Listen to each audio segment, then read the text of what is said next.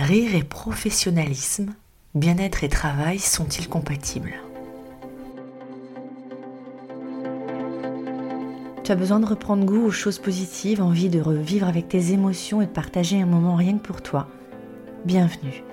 Je suis Virginie et ma mission est de t'accompagner sur le chemin de la positive attitude vers ta vie idéale avec des partages personnels et des inspirations du moment et des rencontres. Bienvenue dans la voie positive.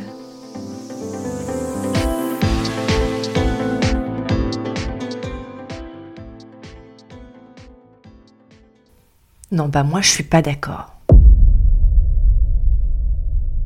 Le bien-être au travail n'est pas une affaire de bonne femme. Je ne veux pas y aller par quatre chemins ce matin. La question ne devrait même pas se poser. Sauf qu'aujourd'hui, les codes de la société nous demandent de plus en plus de les séparer. Pourquoi on ne pourrait pas rire au travail tout en étant professionnel? Pourquoi le rire est dissocié du sérieux? Pourquoi le bien-être ne peut pas être intégré au travail. On passe quand même entre 8, 10, 12 heures, voire même plus au travail. On y est plus que chez nous. On passe plus de temps avec nos collègues qu'avec notre famille. Alors comment tu peux aller au travail s'il n'y a pas de plaisir, si tu ne t'y sens pas bien? En réfléchissant au thème de l'épisode d'aujourd'hui, il y a un souvenir qui m'est revenu. Et je dois t'avouer que je l'avais un peu mis de côté et je ne voulais pas vraiment y croire en y repensant. Quand j'ai commencé à travailler, j'étais, super bien accueillie, je venais de découvrir une nouvelle famille avec qui j'allais passer du temps, dans lequel j'allais apprendre des tas de choses et rencontrer beaucoup de monde. Bref, j'étais vraiment ravie de ce qui m'arrivait, c'était vraiment top. Je considérais même ma collègue comme, une, comme ma deuxième maman.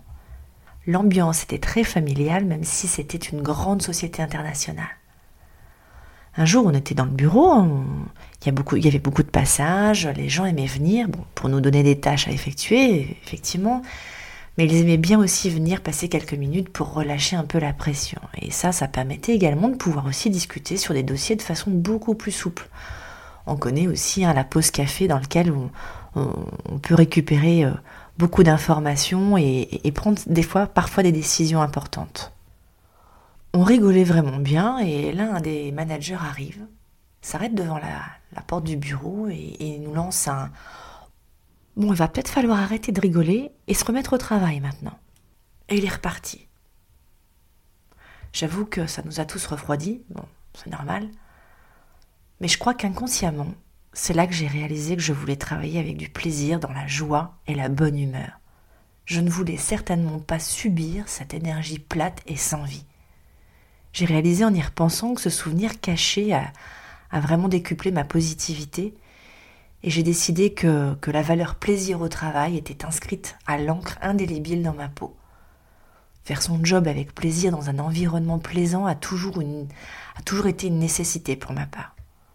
C'est inconcevable d'y aller la boule au ventre ou sans intérêt et en tout cas sans plaisir.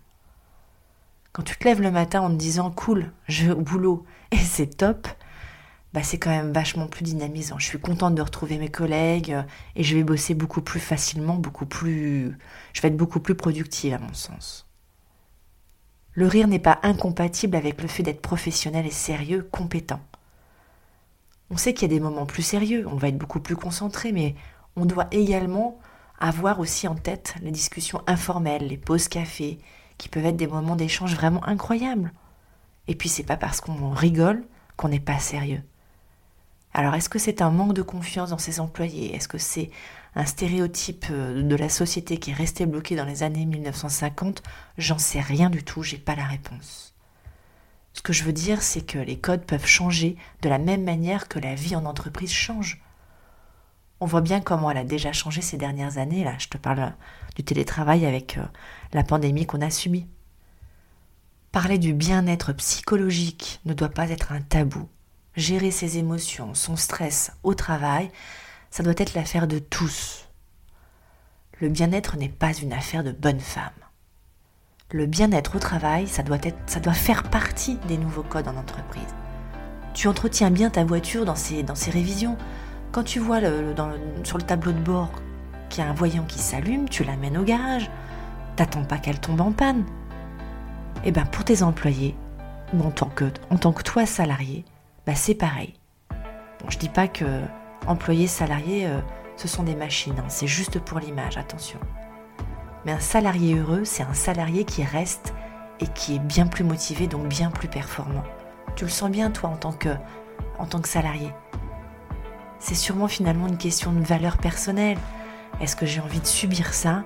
Est-ce que je veux changer? Est-ce que je peux changer quelque chose à l'intérieur de mon entreprise? Mais bien sûr que oui.